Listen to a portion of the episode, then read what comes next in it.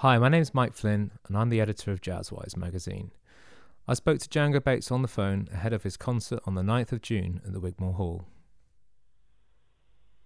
It's a real pleasure to speak to you. I mean, obviously we've met briefly a couple of times, but um, I don't think we've ever had a proper chat, but um, I've actually followed your music for a long time, just as a listener. I think actually I, I had the pleasure of hearing um, New York, New York at Cheltenham Jazz Festival. Like literally, I'd never heard it before, so actually hearing it live with your band was was um, was a wonderful sensation. Oh, good. yeah, uh, yeah, and and it, what's interesting for me is that until about sort of ten years ago, I wasn't really aware of you as a, as a pianist, and I, I hate to say that, but as I, as I say, I'd heard you in Human Chain and then Delightful Precipice. I'd heard the large ensemble recordings, and I hadn't really heard you as play the piano in, in such a beautiful way. And um, I mean, was there a point where you thought, I want to go back to the piano? Yes, there was. And actually before that point, there was a point where I consciously turned away from the piano. And there were a couple of reasons for that. One is my first jazz gig was at Johnny Edgecombe's place, the Waterside Theatre, in an old disused wharf on the River Thames. It was great, but the piano was absolutely terrible. And I just thought, my life is going to be like this unless I make a decision now to use something else. So I got hold of a keyboard and tried a few keyboards. Eventually I accidentally bought a really good one, which is a Prophet five, which had a real character. And then that kind of led nicely into Loose Tubes. I mean, it worked well with all of the horns and this old analog sound. And I was quite happy to be inspired by Zawinul and Herbie Hancock and just have fun on keyboards. Of course, um, all the way through that time, I could remember the piano and, you know, be enraptured by it in other people's work. Um, and eventually gigs started having proper pianos. But what really happened is when I started the, the Rhythmic Music Conservatory in Copenhagen in two thousand five, every time I walked into a room, there was a grand piano mm. just sitting there looking at me with slightly accusing look, you know, where have you been? And just fell back into it and realised, well, it's a completely different experience sitting at a piano. I still like both, and keyboards have their place in the uh, saluting Sergeant Peppers, for example, but it's been great to play a completely acoustic music for the last few years. It's very special. Definitely, and um, of course, you know, um, we're focusing on this performance at Wigmore Hall, and obviously it's going to be in a beautiful setting, very acoustically uh, kind of perfect setting. And of course, um, you've got two wonderful young players with you, Petter and Peter. And um, can you sort of tell tell us how you met those guys? Yes, um, Peter, the drummer, I met very briefly, almost forgot about it, when I kind of visited Copenhagen for a workshop. And I did New York, New York, funny you should mention that, with mm. the big band there. And he was very young at that time. And I remember thinking, this kid is fantastic. He's really kind of um, precise, but he looks like a punk mm. rocker. And he's got the intensity without the volume nice. Of a punk rocker. And then he, there was just one meeting of him, and then he disappeared. Actually, he went to India to study music and then never came back to study back at the school in Copenhagen. So when I met him again, he was just a professional playing over a very wide variety of bands in Denmark. And then, but he still had this, you know, very detailed finesse uh, touch at the drums. And then meeting Petter Eldh, he was a student when I met him, and he was in the big band that I ran called Storm Chaser in Copenhagen. And him, and in fact also Marius Neset, who was a guest on this concert, mm. they would turn up every Friday morning and kind of lead the way for all of the other students by just showing that whatever I brought in terms of written music, they could handle it, and they would work out how to how to make it work. And um, that was great because no one could ever turn to me and say, this is unplayable, because they could look at these other two students nailing everything. Yeah, and then but that's how I knew Peter and Petter. And then one day I was just walking down the corridor in the school there, and I heard such a good sound of a bass and drums within an ensemble, and I looked in the room, and having said for many years that I would never have a piano trio, I just had to break my promise right there and say, I have to play with me on piano and this bass player and this drummer, just because I know it would be exciting. Yeah, and, and they really, I mean, um, I, I've got to know Petter a little bit uh, in, in recent years, and um, I mean, he's a very switched-on guy, very open to lots of music, as, I, as I'm sure um, Peter Bruun, the drummer, is as well. But I find Petter's um, bass playing is really intriguing because he, he's rhythmically incredibly strong, but then strips away a lot of the notes, so you get just a very a kind of core kind of thing going with him. I mean, uh, has he influenced some of the writing that you've done? Yes, definitely. It's quite difficult to say exactly how, but I just, I'm very aware of his presence when I'm writing. And that can either be a, a beautiful piece like The Study of Touch, where he's really exposed up high on the melody, with, as you say, with tons of space in between one note and the next.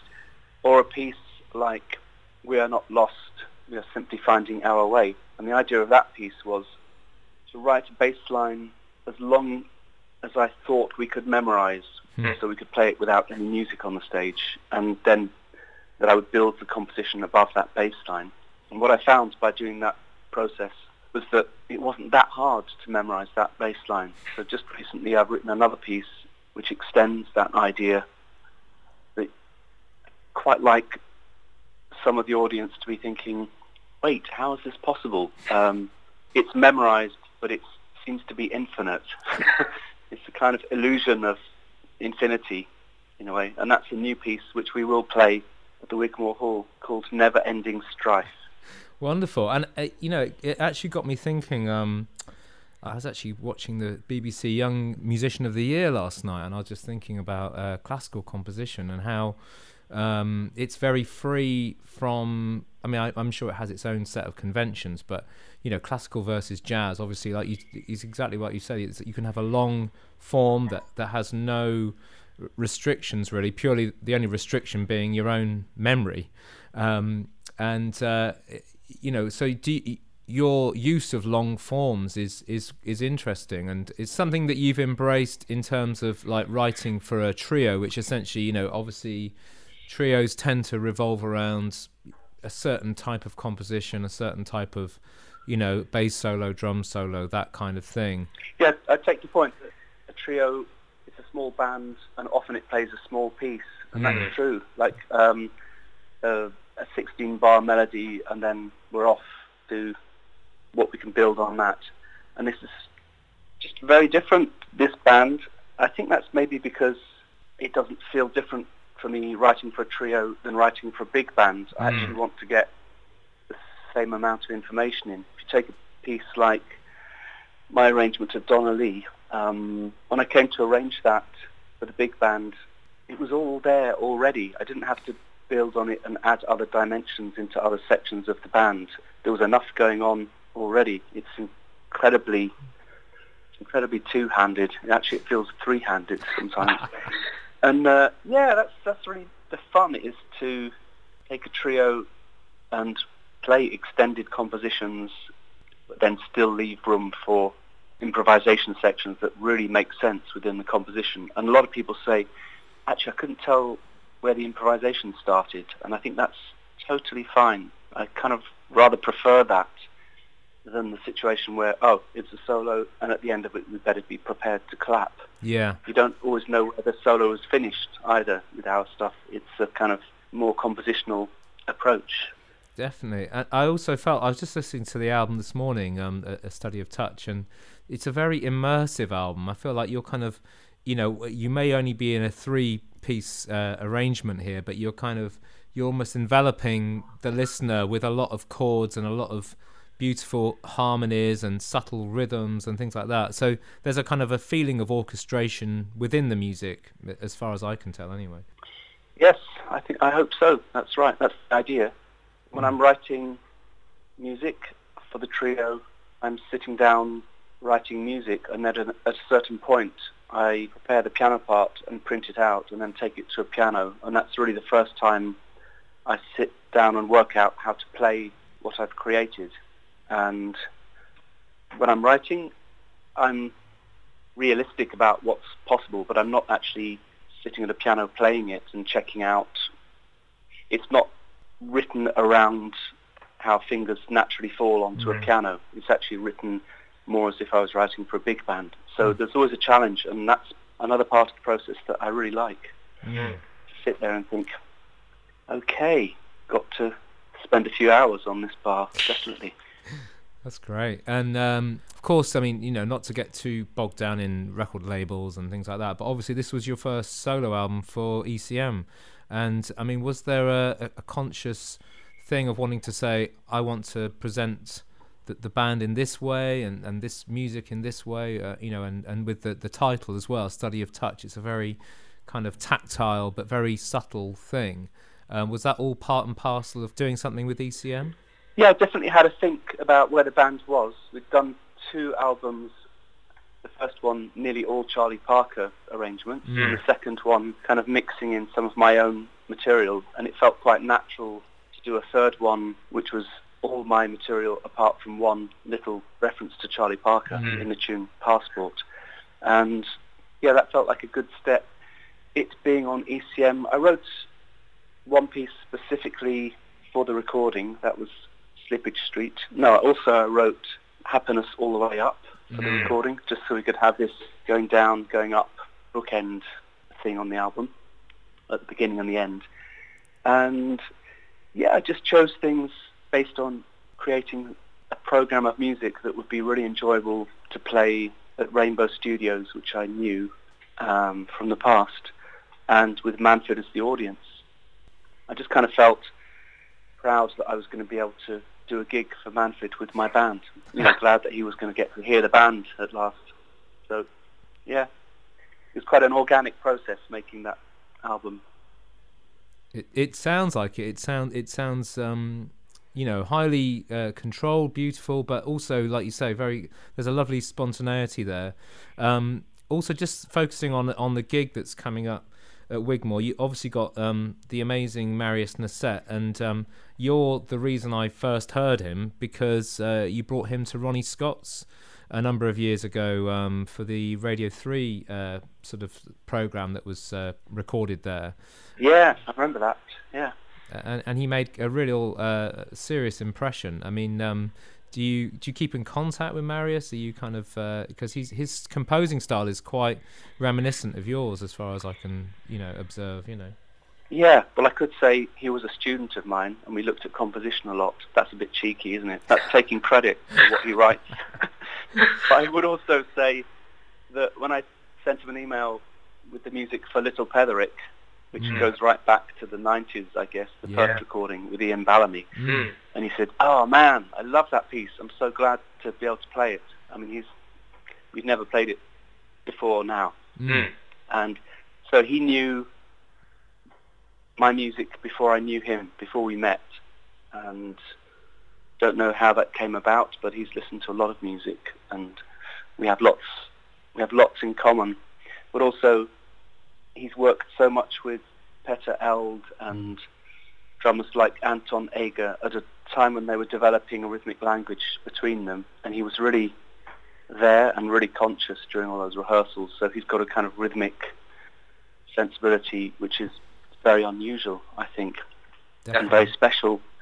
Um, just something else you said, I was going to say something about Marius, what was it? Um, oh yeah, the first gig that you saw at Ronnie Scott's. Um, yeah. I liked that gig so much that I bought a painting that Gina Southgate was doing while we were performing.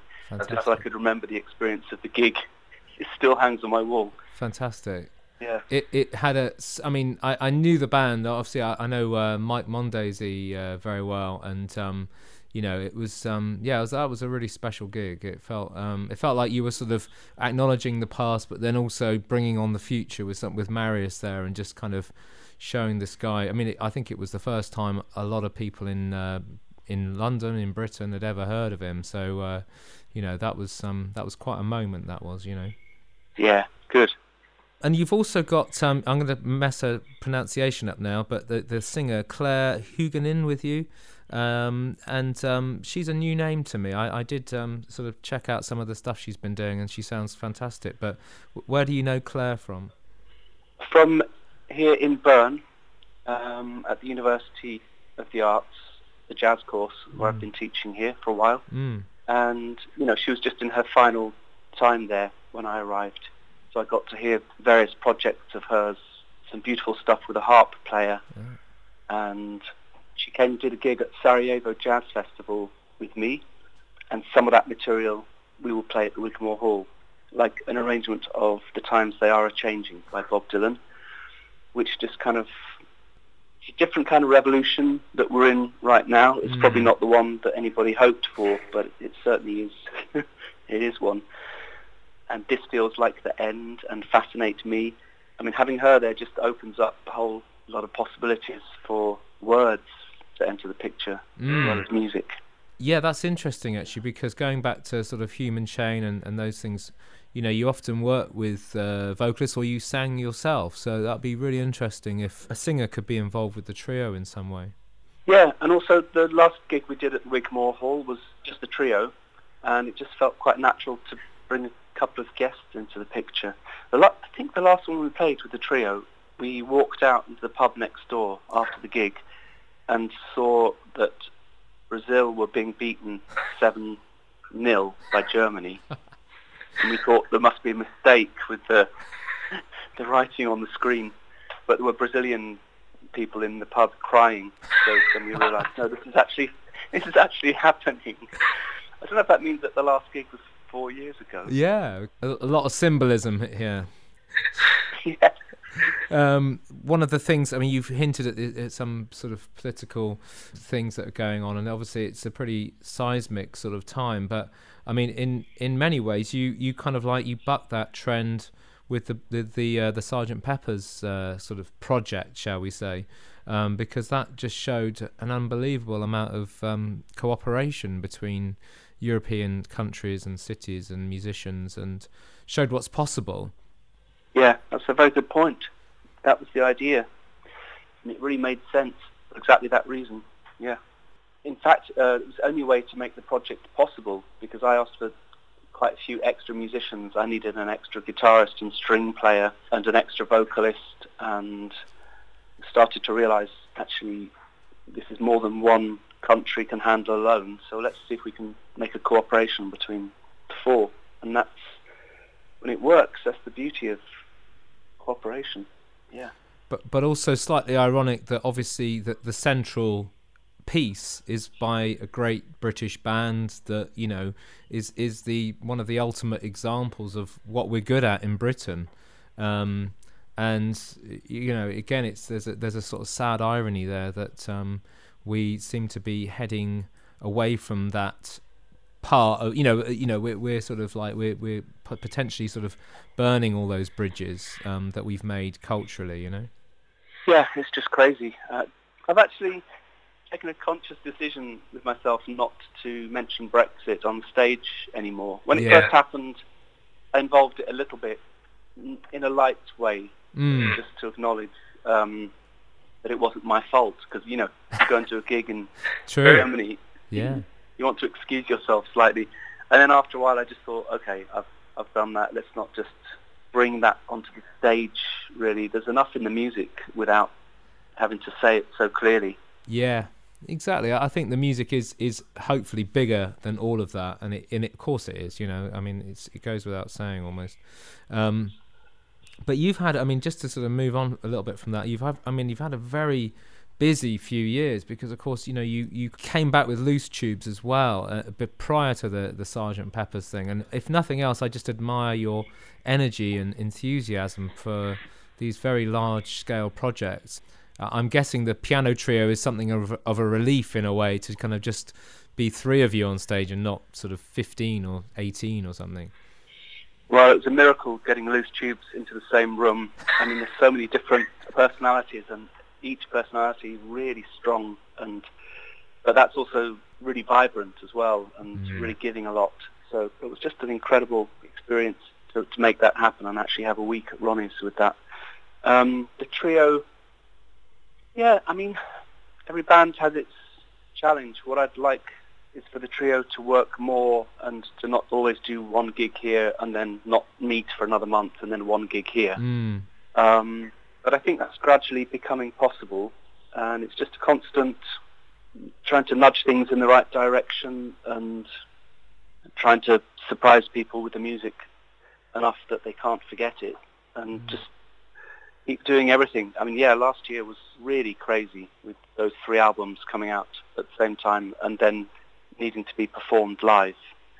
Um, really great to have experienced a year like that, and I guess in a way it takes the pressure off now slightly, because I think, well, you know, people don't need to see me immediately. I can have a little break. That's why it's good to turn up at the Wigmore Hall and just make a, a, an appearance that has a lasting impression, and then give everyone a bit of peace and quiet for a while. Oh, but Django, we you know we love to hear from you. You don't have to be like that.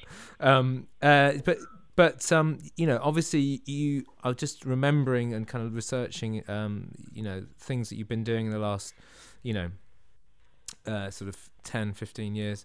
And of course, you know, your your fiftieth was marked in, in twenty ten with the Storm Chaser band, and then that kind of led on to lots of things in new discoveries like Marius Neset, and obviously then the, the trio and other things.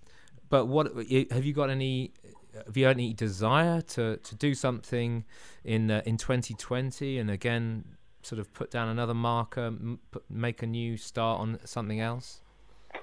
Yeah, I'm uh, in two minds about that. Um, the biggest surprise of all would be to do nothing. That's quite...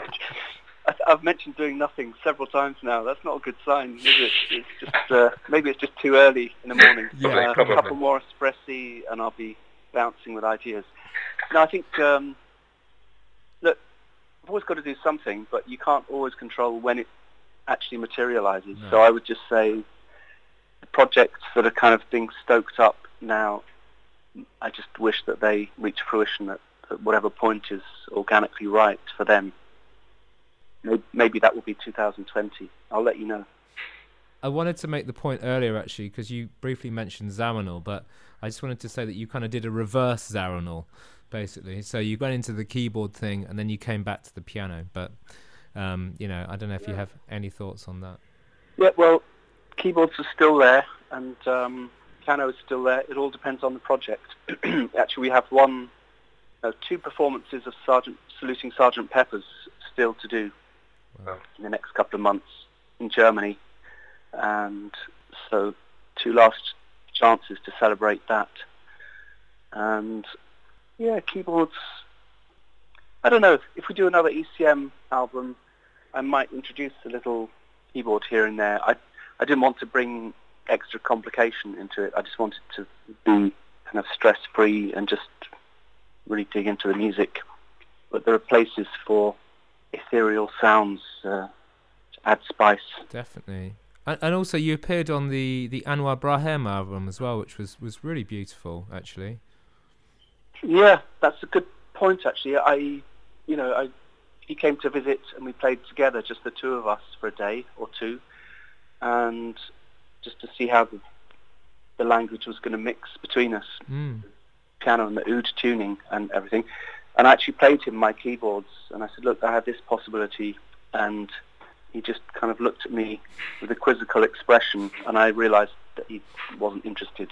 and that was and that was good, because we went on tour last month, and it was just a luxurious Uh, situation of walking into a beautiful hall and walking up to a beautiful Steinway that was slightly more beautiful than the one the night before, or beautiful in a different way, and you know, no hassle with electronics, just sit there and make beautiful music into the space.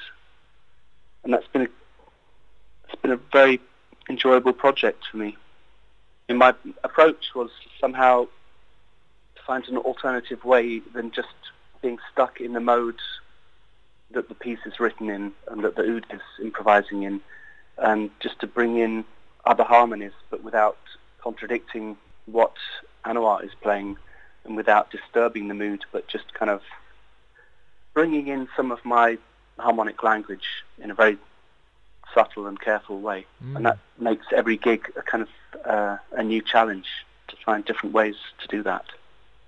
Definitely. And just out of interest, were you um, was it the same band that was on the record that was touring? Yes, it was.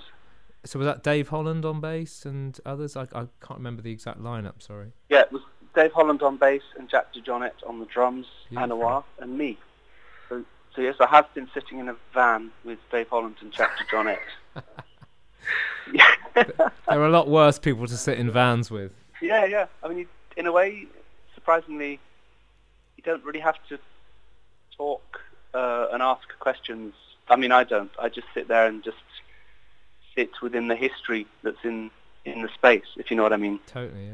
I didn't say, what was it like on day two of the recording of Pictures Brew, the third hour? What did you eat? And all that stuff. It would have been temp- tempting, but um, I think they've been asked those questions so many times. I would just kind of passively dwell within the same space as them and be very happy with that. Lovely. Fantastic. Django, I think we've had a wonderful chat, and to be honest, um, uh, it's been a real pleasure for me. Me too. I, yeah. You know, and uh, and will you be coming back with any other? I mean, you you know, this is the trio, and then the Sergeant Peppers, and then let's see what happens. There's no kind of definite, uh, you know, next thing happening, or is it just kind of an ongoing writing and uh, you know, playing process? There's an album already recorded of the trio playing the Parker stuff with a big band. Oh, wow. And I have a duty to bring that out. In, it's very good. It's with the Norrbotten Big Band. It's the band that played at the Proms, actually, Fantastic. A couple of years back.